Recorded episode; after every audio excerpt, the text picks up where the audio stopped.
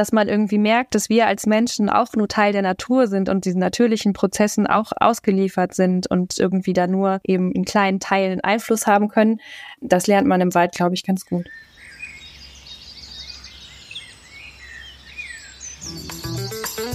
Wie fühlt sich der Arbeitsalltag einer türkischstämmigen Polizistin an? Brauchen wir an Kitas eine Männerquote? Wie steht es wirklich um die Digitalisierung in Schulen und Jobcentern? Und wie gefährlich leben Straßenwärter? Diese und viele andere Fragen klären wir hier bei Diensttag.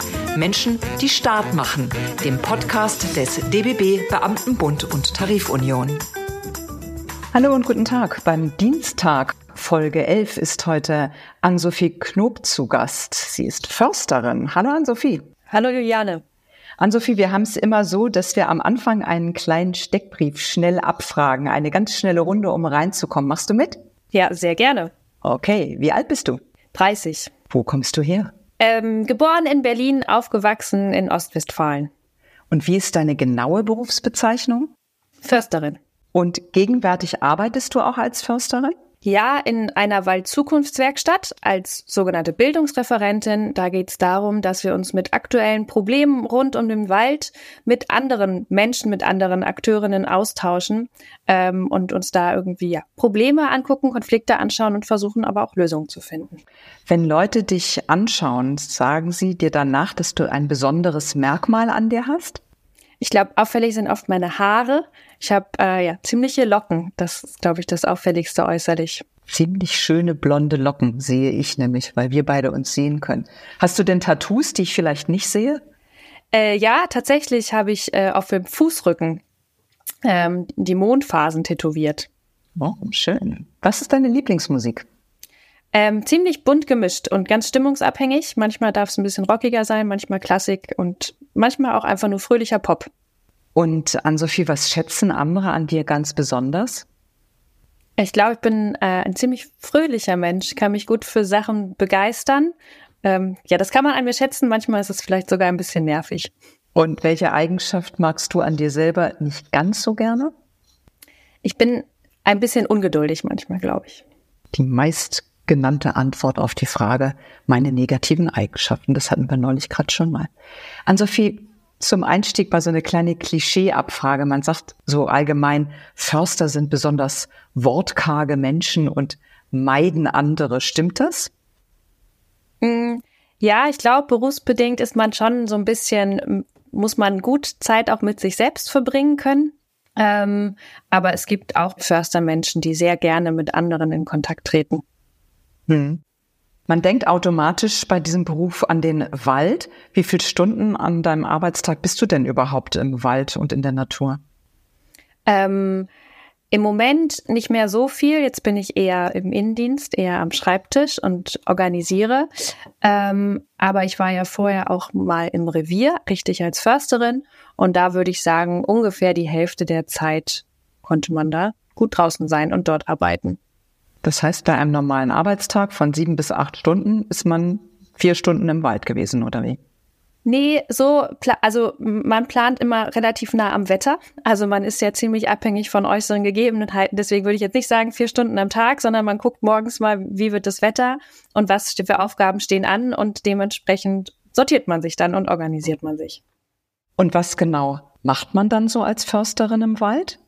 Ähm, naja, also es geht ja darum, dass man Holzernte vorbereitet, dass man eben ja die Wälder pflegt und ähm, das macht man dann zum Beispiel, indem man Wälder auszeichnet. Also wir gucken da, welche Bäume sind vielleicht besonders vital, haben besonders wertvolles Holz. Ähm, und die wollen wir dann gerne fördern, dass wir einen Mehrwert erzeugen. Ne? Also ich meine, das Holz wächst ja quasi von alleine, aber unsere Aufgabe als Försterinnen und Förster ist es, dass wir eben einen Mehrwert erzeugen.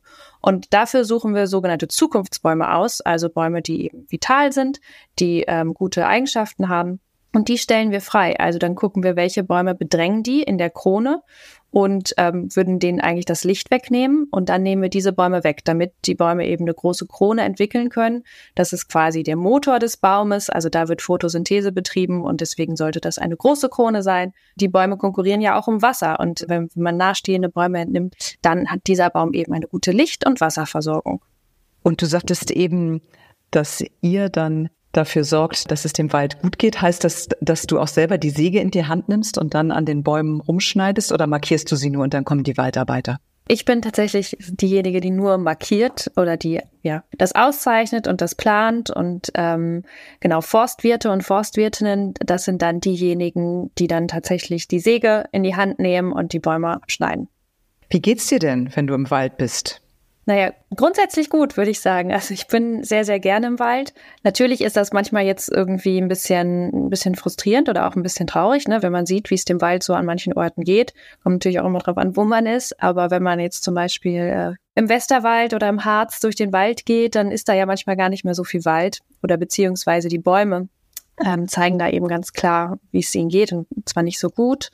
Und das ist dann manchmal auch ein bisschen bedrückend. Was ist das Hauptproblem, der Wassermangel, über den im Moment so viel geklagt wird? Genau, also äh, da, wo man das ganz offensichtlich sieht, ähm, also da, wo große Flächen abgestorben sind, das hat oft den Hintergrund, dass es 2018 so Sturmschäden gab und sich daraufhin der Borkenkäfer ziemlich stark ausbreiten konnte und dann eben sehr viele Fichten abgestorben sind. Aber auch andere Baumarten zeigen inzwischen schon, dass sie irgendwie mit der Trockenheit nicht zurechtkommt. Also auch die Buchen, die sterben oben oft in ihren Kronen jetzt ab, aber auch andere Baumarten, die mit der Dürre nicht gut zurechtkommen. Und dann gibt es auch die vielen Waldbrände im Sommer, von denen wir seit Jahren immer wieder regelmäßig hören. Das gab es früher in dem Ausmaße gar nicht. Was hat sich da verändert im Wald? Ja, die haben unheimlich zugenommen und ähm, das hat eben auch was mit dieser Dürre zu tun, dass wir sozusagen viel entzündliches Material dadurch haben, dass es so trocken ist aber auch mit diesen Schadflächen, also dort, wo jetzt irgendwie trockene Rinde liegt, die von diesen Bäumen abfällt, da ist auch ein hohes Waldbrandrisiko. Und dann, wenn dann irgendwie kleine Auslöser nur gibt, keine Ahnung, man wirft dann die Zigarette weg oder so, kann das eben schon zu einem Waldbrand führen. Könnt ihr als Förster da irgendwie eingreifen und helfen? Bei uns ist ja alles immer ziemlich langfristig und präventiv ausgelegt. Ne? Also wir haben nicht so viele Möglichkeiten, jetzt kurzfristig zu handeln. Also wir können da jetzt keinen neuen Wald hinstellen. Ähm, aber bei uns würde ich sagen, geht es eben darum, dass wir jetzt langfristig dafür sorgen, dass dort Wälder stehen, die stabil sind, Baumarten, die vielleicht mit den Veränderungen zurechtkommen und auch Bäume ja, fördern, damit sie mit diesen Veränderungen zurechtkommen können und dass dann eben einfach ein Wald dort steht, wo auch unten die unterste Schicht am Boden da eben auch grün ist und ähm, keine trockene Rinde liegt oder trockene Nadeln, die dann eben leicht entzündlich sind. Auch wenn der Wald offenbar ein sensibles Gebilde ist, ist er ja trotzdem ein Sehnsuchtsort für viele Menschen und der Tourismus in den Wald ist in den letzten Jahren immer mehr gestiegen. Viele Menschen wandern gerne, gehen gerne spazieren und neuerdings wird auch im Wald gebadet. Lachst du darüber oder kannst du das gut verstehen? Ähm, naja, manchmal muss man schon ein bisschen schmunzeln, aber ich finde es grundsätzlich eigentlich unheimlich schön. Äh, also am Ende ist es ja einfach nur, dass man mit einem Bewusstsein in den Wald geht, ne? Und dass man das irgendwie bewusst wahrnimmt und vielleicht einfach mal tief durchatmet und guckt, was kann man da riechen, was kann man da fühlen, was kann man da hören. Und ähm, das finde ich eigentlich sehr sympathisch. Also finde ich jetzt nichts Verwerfliches dran. Es stört niemanden und es schafft, glaube ich, eine Verbundenheit zur Natur und das ist unheimlich wichtig. Stört denn der Mensch im Wald, weil so viele Menschen im Moment gerne sich dahin verziehen und an diesem schönen Ort versuchen, ihre Ruheoase zu finden? Oder belastet es den Wald auch?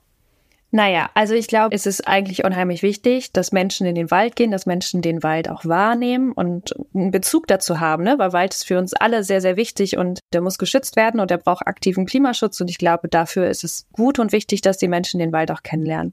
Natürlich ist es aber so, dass wenn viele Menschen zusammenkommen mit unterschiedlichen Bedürfnissen, dann führt das eigentlich ja immer zu Konflikten. Und ähm, ja, gerade durch Corona wurde Wald ja auf einmal ein ganz wichtiger Ort, weil man irgendwie nirgendwo anders mehr so richtig hin konnte. Mm, es sind viele neue Hundebesitzer und Besitzerinnen dazugekommen. Mit den E-Bikes waren auf einmal Leute an Orten im Wald, wo halt vorher keiner hochgekommen ist mit dem normalen Fahrrad. Also da wurde ganz viel neu erschlossen. Und ich glaube, da ist es sehr wichtig, dass man ein gegenseitiges Verständnis stärkt. Also das ist ja irgendwie so, wenn, wenn Leute öfters mal im gleichen Wald spazieren gehen, dass man dann immer gleich schon das Gefühl hat, das wäre der eigene Wald und man fühlt sich dann irgendwie schnell gestört von anderen. Und da ist es, glaube ich, wichtig, das Verständnis zu fördern, dass da eben viele Menschen sind mit unterschiedlichen Interessen und Bedürfnissen und man nicht alleine ist im Wald. Kurze Nachfrage zu den vielen Hundebesitzern. Man muss ja in der Stadt den Hundedreck wegmachen. Manchmal erlebt man das auch, dass im Wald der Hundedreck zwar in kleine Beutelchen gepackt wird, aber die hängen dann überall an Baum und Strauch. Ist das überhaupt nötig? Wäre das nicht eigentlich sogar ein natürlicher Dünger? Also ich glaube, das kommt so ein bisschen auf das Ausmaß an. Also wenn das jetzt irgendwie nur ein kleiner, ganz kleiner Wald irgendwie direkt in der Stadt ist und da sehr, sehr viele Hunde sind, dann ähm, empfiehlt es sich schon, das auch wegzumachen. Aber natürlich nicht so ein Beutel an den Strauch hängen. Also entweder dann ganz oder gar nicht. Gerade wenn man irgendwie ein bisschen im ländlicheren Raum ist, dann ist es, glaube ich, nicht so schlimm, wenn da mal ein Hundehaufen liegt. Ann-Sophie, wer hat dich eigentlich auf die Idee gebracht, Försterin zu werden? Das ist jetzt vermutlich nicht der Beruf, der in deiner Abschlussklasse von der Mehrheit deiner Mitschülerinnen und Mitschüler gewählt worden wäre, oder? Nee, tatsächlich nicht. Ähm, bei mir war das so, dass ich nach dem Abi mir nicht so ganz sicher war, und dann habe ich noch ein freiwilliges soziales Jahr gemacht und dann war das eher so ein bisschen Zufall. Also es war schon immer so ein bisschen naturwissenschaftlicher Zweig, war für mich schon immer klar. Ich hatte Biologie auch als Leistungskurs, aber wusste eben nicht so genau, wohin damit. Und dann waren das Freunde von meinen Eltern, die gesagt haben, auch Forstwissenschaften, das wäre doch eigentlich genau das Richtige oder das wäre doch toll. Und im ersten Moment war ich eher so ein bisschen so, ja, also mir war gar nicht klar, dass man das studieren kann, ehrlich gesagt. Ne? Also ich musste mich dann da erstmal ein bisschen mit beschäftigen und habe ein Praktikum gemacht und habe mich dann aber sehr dafür begeistern können. Und für mich war das dann eben so schön, weil es ähm, zum einen im Studium einfach sehr, sehr breit aufgestellt ist. Also man lernt viele unterschiedliche Aspekte und Perspektiven kennen. Und weil es ja auch von der Arbeit dann irgendwie so schön ist. Ne? Also ich habe das Gefühl, was Sinnvolles zu tun, aber auch für mich selber einen schönen Arbeitsalltag zu haben, auch draußen sein zu können, irgendwie sehr nah mit den Jahreszeiten und der einfach verbunden zu sein. Ich habe das auch nicht gewusst, dass es ein Studium ist. Das heißt, alle die Menschen, die sich Förster, Försterin nennen, sind eigentlich akademisch ausgebildet. Es gibt gar keine praktische Ausbildung dafür. Hm, also ich glaube, das mit dem Studium ist ungefähr seit den 80er Jahren so. Vorher wurden die Menschen intern bei den Ländern, von den Bundesländern ähm, ausgebildet. Früher hieß es dann weiß ich, Diplom-Ingenieur, glaube ich, war dann der Förster. Also das war das Fachhochschulstudium. Jetzt der Bachelor. Das ist dann der klassische Förster. Und dann gibt es halt noch den Master, den Universitätsabschluss. Das ist dann Leitungsebene, Forstamtsleitung. Aber genau, also jeder, der Förster, Revierförster ist, der hat dann studiert. Was ist denn das richtig Gute an diesem Job? Was gefällt dir am allerbesten? Äh, also für mich sind es eben diese Punkte, die ich eigentlich eben schon vorweggenommen habe, dass ich eben also für mich selber das Gefühl habe, dass ich einen sinnvollen Beitrag leiste, dass es irgendwie was ist, was tatsächlich was bedeutet und was ich für sehr wichtig halte, aber gleichzeitig auch etwas einfach Schönes für mich habe, ne? Oder ein, eine Zeit verbringen kann, die ich, ähm, die ich sehr gerne mag, draußen sein kann und ähm, auch viel Gestaltungsraum habe, so für meinen eigenen Alltag. Einmal Förster, immer Förster oder gibt es da auch Veränderungen im Beruf? Macht ihr Fortbildung? Gibt es irgendwelche Entwicklungsschritte, die du noch vor dir hast? Du bist ja noch relativ jung. Genau, ich bin ähm, noch relativ jung, aber habe mir auch schon unterschiedliche Perspektiven angeschaut, weil ich auch ein, ja, ich glaube, neugieriger Mensch bin, würde ich sagen.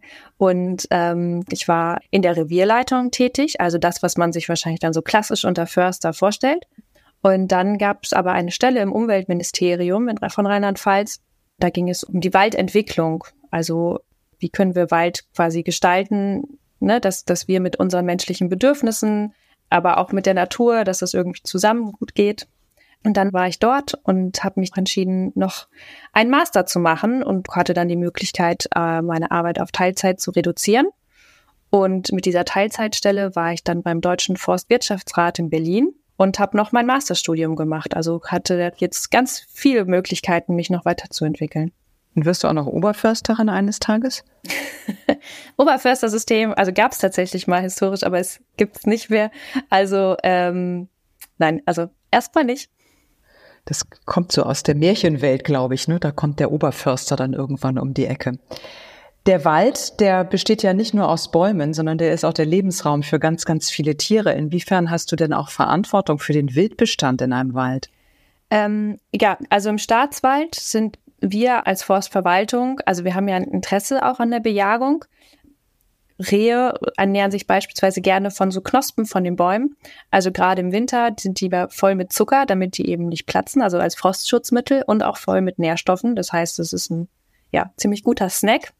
Ähm, aber gerade bei den ganz kleinen Bäumen, wenn dann eben viele weggesnackt werden, dann ähm, ja, sind die Bäume auch weg und damit eben auch unsere nachfolgende Generation. Und An den Stellen, wo irgendwie klar ist, da muss jetzt aber die nächste Generation Wald hochkommen, dort haben wir eben ein Interesse, dass man dort auch schwerpunktmäßig bejagt. Und im Staatswald machen wir das selber. Also da habe ich dann als Försterin auch eine Verantwortung, dafür Sorge zu tragen. Das heißt, du bist auch Jägerin und kannst schießen und tust es auch.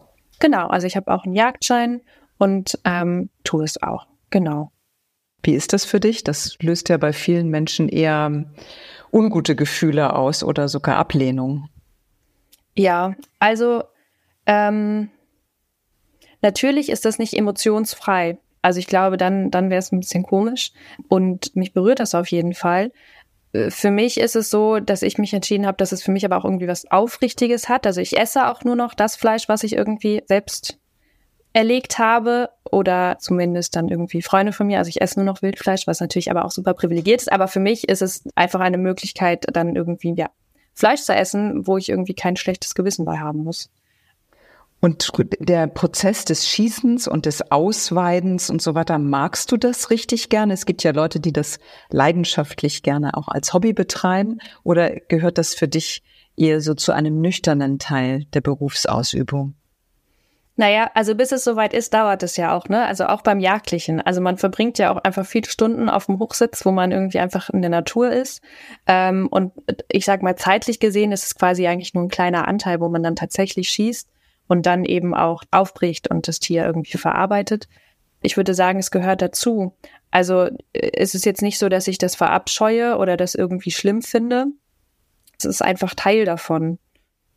Kennst du überhaupt irgendeine Jägerin oder einen Försterkollegen, der Vegetarier oder Vegetarierin ist? Fällt mir jetzt gerade niemand ein, aber gibt es bestimmt auch. Also es gibt auch viele Kolleginnen und Kollegen, die gar nicht jagen oder nicht gern jagen. Also das gibt es auch. Ne? Also es gibt auch Tätigkeitsbereiche, wo das ja Leute, die sagen, ich, ich möchte das nicht. Ich habe die Erfahrung gemacht oder auch nicht und man möchte das nicht. Also bei uns ist es so, wenn man nach dem Studium müssen wir so einen Anwärterdienst machen und dafür braucht man schon den Jagdschein. Aber man kann den Jagdschein ja auch machen, ohne ein Tier zu töten. Also die Möglichkeit besteht schon. Sondern man schießt dann auf stille Ziele. Genau, also im Jagdschein sowieso. Also zur Ausbildung wird auf nichts Lebendes geschossen. Mhm.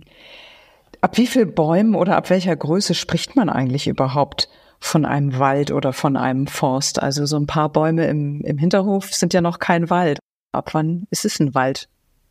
Ja, also das ist tatsächlich auch festgelegt. Gibt es das Bundeswaldgesetz, ich glaube Paragraph 2 ist es. Und da ist es festgelegt, dass es ähm, eben ja eine mit Forstpflanzen bestockte Grundfläche sein muss.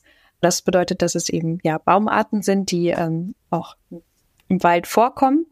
Und dann gibt es je nach Bundesland unterschiedliche Größen, die erfüllt werden müssen. Also ne, zum Beispiel muss es eine bestimmte Breite dann haben und dann eben auch eine Mindestgröße, damit es als Wald zählt. Und das kann in Rheinland-Pfalz eine andere Größe sein als in Hessen oder in Nordrhein-Westfalen. Ja, ich meine, dass die auch ein bisschen voneinander abweichen. Ähm, genau, also da gibt es dann meistens kleine Unterschiede.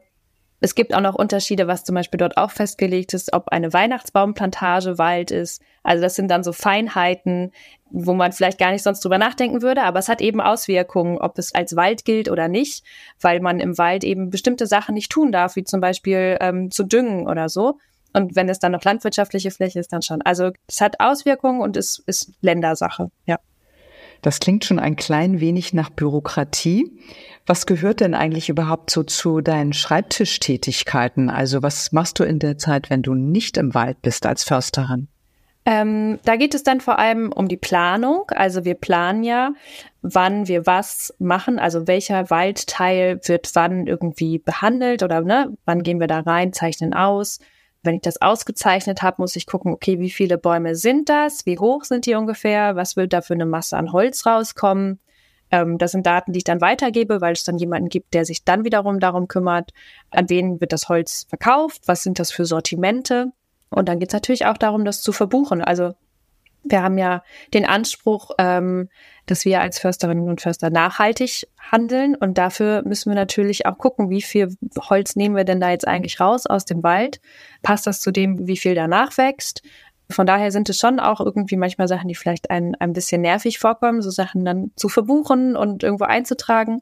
Aber ich finde, es hat einen ziemlich konkreten Hintergrund. Ne? Also man kann das relativ schnell nachvollziehen, dass es eben darum geht, diese Nachhaltigkeit einzuhalten. Deswegen finde ich es nicht ganz so nervig.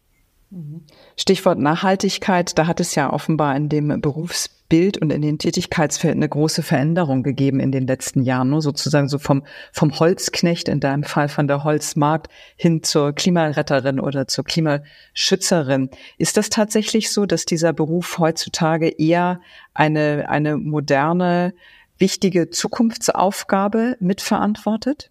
Ähm, also ich glaube, also eine gesellschaftliche Verantwortung hatte dieser Beruf schon immer. Also wir als Gesellschaft sind ja auf Holz angewiesen. Auch als Zivilisation haben wir uns überhaupt nur so durch Nutzung entwickeln können. Ähm, aber natürlich verschiebt sich das im Moment ein bisschen aufgrund des Klimawandels und der Folgen, die jetzt im Wald halt schon sichtbar werden.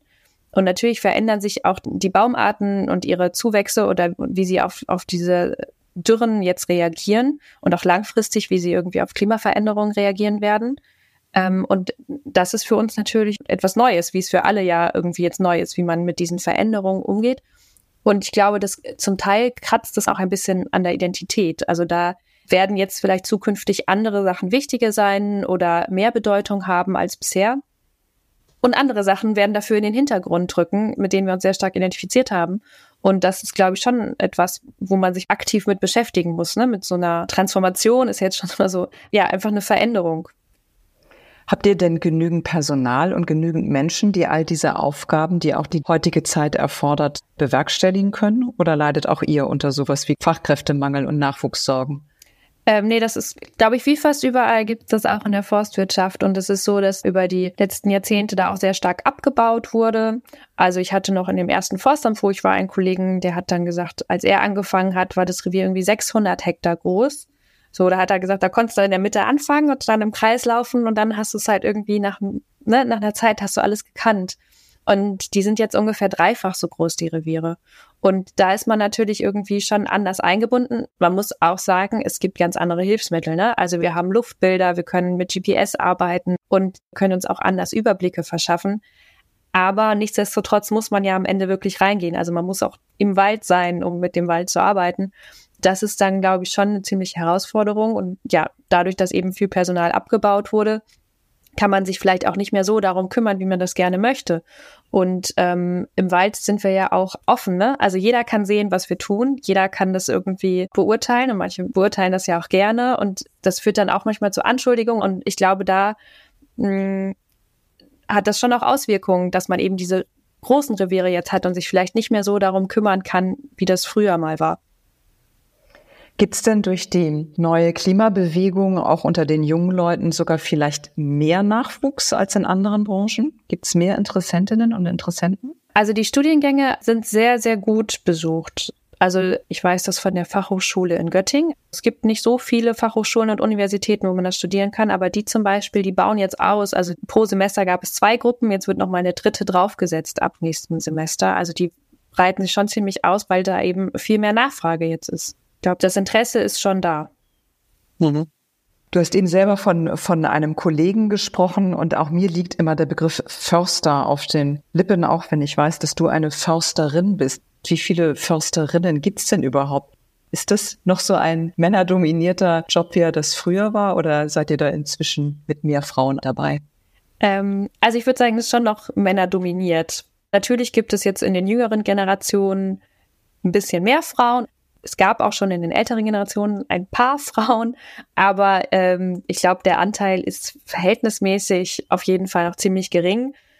Ähm, also ich persönlich würde es jetzt irgendwie auf 10, 15 Prozent schätzen dann so in den Verwaltungen, aber ich kann jetzt keine genaue Zahl festmachen, aber schon so, dass Frauen da eher selten sind. Und wie steht es um die gefühlte Anerkennung? Werdet ihr als junge Frauen anerkannt von den männlichen Kollegen? Ähm, also ich glaube, wenn man irgendwie so jung in den Beruf kommt, waren wir alle in der Situation oder sind in der Situation, uns beweisen zu müssen ein bisschen. Ähm, und dann eben auch nicht nur vor den Kollegen, sondern man hat dann ja auch zum Beispiel mit Bürgermeistern zu tun in den Kommunen oder mit Privatwaldbesitzenden. Und es ist ja oft so, dass die Vorgänger über einen sehr langen Zeitraum da sind. Dann sind die das ja auch so gewohnt und dann irgendwie was Neues ist schwierig. Ähm, ich kann es jetzt natürlich nicht beurteilen, weil ich halt es nur als Frau kenne. Ähm, aber ich könnte mir schon vorstellen, dass es auch noch mal ein bisschen was obendrauf setzt, wenn man eben als junge Frau kommt. Was würdest du denn einer, einer jungen Interessentin mit auf den Weg geben? Was, was sollen die wissen, wenn sie sich möglicherweise entscheiden sollten, auch in den Wald zu gehen und den Beruf der Försterin oder des Försters zu wählen? Ähm, naja, ich glaube, dass man sich nicht zu sehr beeindrucken lassen darf von irgendwelchen Sprüchen oder von einfach sehr lang gewachsenen Strukturen. Weil das ist dann manchmal schon, war zumindest für mich dann so ein bisschen ja, schwierig, da irgendwie bei mir selbst zu bleiben. Ne? Ich glaube, man muss sich dann seine eigenen Werte einfach bewusst machen und denen auch treu bleiben. Dann ist das auch alles gut. Es dauert einfach ein bisschen, bis man drin ist. Ich möchte noch einmal zum Schluss mit dir gedanklich in den Wald gehen, weil der Wald ja für viele Menschen eine ganz besondere Bedeutung hat. Also zum Beispiel ist es äh, häufig in den Krimis auch ein, ein Tatort dort, wo, wo im, im Dunklen, in der Einsamkeit ein Verbrechen geschieht. Oder in der Literatur ist es der schöne, der romantische Ort. Im Märchen häufig auch der Ort der Gefahr oder auch des Magischen, wo man einer Fee begegnet oder sowas. Denkst du an sowas, wenn du durch den Wald gehst oder ist das für dich ein völlig normaler Ort, wie wenn du durch die Stadt läufst? Nee, also ich finde, es gibt einfach unterschiedliche Wälder und die wirken auch unterschiedlich auf einen. Ne? Also wenn man irgendwie in einem ganz geschlossenen Wald ist und da ist es irgendwie duster, dann ist das schon irgendwie ein anderes Gefühl, als wenn es vielleicht ein bisschen offener und heller ist. Also das wirkt einfach auf alle Menschen, glaube ich. Ähm, tatsächliche Verbrechen oder so habe ich jetzt äh, noch nicht so richtig erleben dürfen. Einmal lag bei mir im Revier ein Zigarettenautomat, den Leute wohl geklaut haben und dann dahin gebracht haben, um ihn aufzusprengen, um dann das Geld rauszuholen und die Zigaretten. Ähm, aber ansonsten habe ich nichts irgendwie mal erlebt, was mich irgendwie gruseln würde oder Angst gemacht hätte. Kann man ja eher sagen, Gott sei Dank. Hast du denn mal etwas besonders Schönes erlebt im Wald, wenn man dich so fragen würde, was war das schönste Erlebnis als Försterin in der Natur? Was wäre das? Naja, Wildbeobachtungen sind natürlich schon irgendwie gerade am Anfang was ganz Besonderes, weil man das Gefühl hat, dass da irgendwie, ja, dieses Leben, ja, dieses dass da irgendwie ein Gegenüber ist, ne? Und wenn einem so ein Tier irgendwie dann relativ nah auf einmal gegenübersteht, weil es vielleicht selbst nicht gehört hat, dass man kommt, das sind schon irgendwie sehr besondere Momente gewesen. Ansonsten würde ich sagen, es ist auch einfach das Gesamte, also diese Zeit im Wald verbringen zu können, und zu dürfen und ähm, dort auch zu sehen, was man da für Auswirkungen hat. Ähm, es ist ja alles sehr, sehr langsam und die Bäume wachsen sehr langsam und ich werde niemals einen Baum ernten, den ich jetzt selber pflanze. Also das ist eigentlich alles immer sehr, sehr weit weg. Aber tatsächlich hat man ja trotzdem einen Einfluss eben im Kleinen. Und wenn man dann so am Anfang mal sieht, okay, hier habe ich jetzt die Bäume markiert und die sind rausgekommen und sich das dann hinterher anschaut, dann ist das auch was ganz Besonderes, weil man da eben schon sehen kann, dass man auch einen kleinen Beitrag hat. Mhm. Und fühlst du dich als Teil dieser Natur, die dich dort umgibt? Ja, also ich glaube, das zeigt der Wald einem auch ähm, ganz gut oder da weiß nicht, ob jetzt demütig oder so, aber also, dass man irgendwie merkt, dass wir als Menschen auch nur Teil der Natur sind und diesen natürlichen Prozessen auch ausgeliefert sind und irgendwie da nur eben in kleinen Teilen Einfluss haben können, das lernt man im Wald, glaube ich, ganz gut. Was für ein schönes Schlusswort an Sophie. Sehr herzlichen Dank für dieses Gespräch im Diensttag.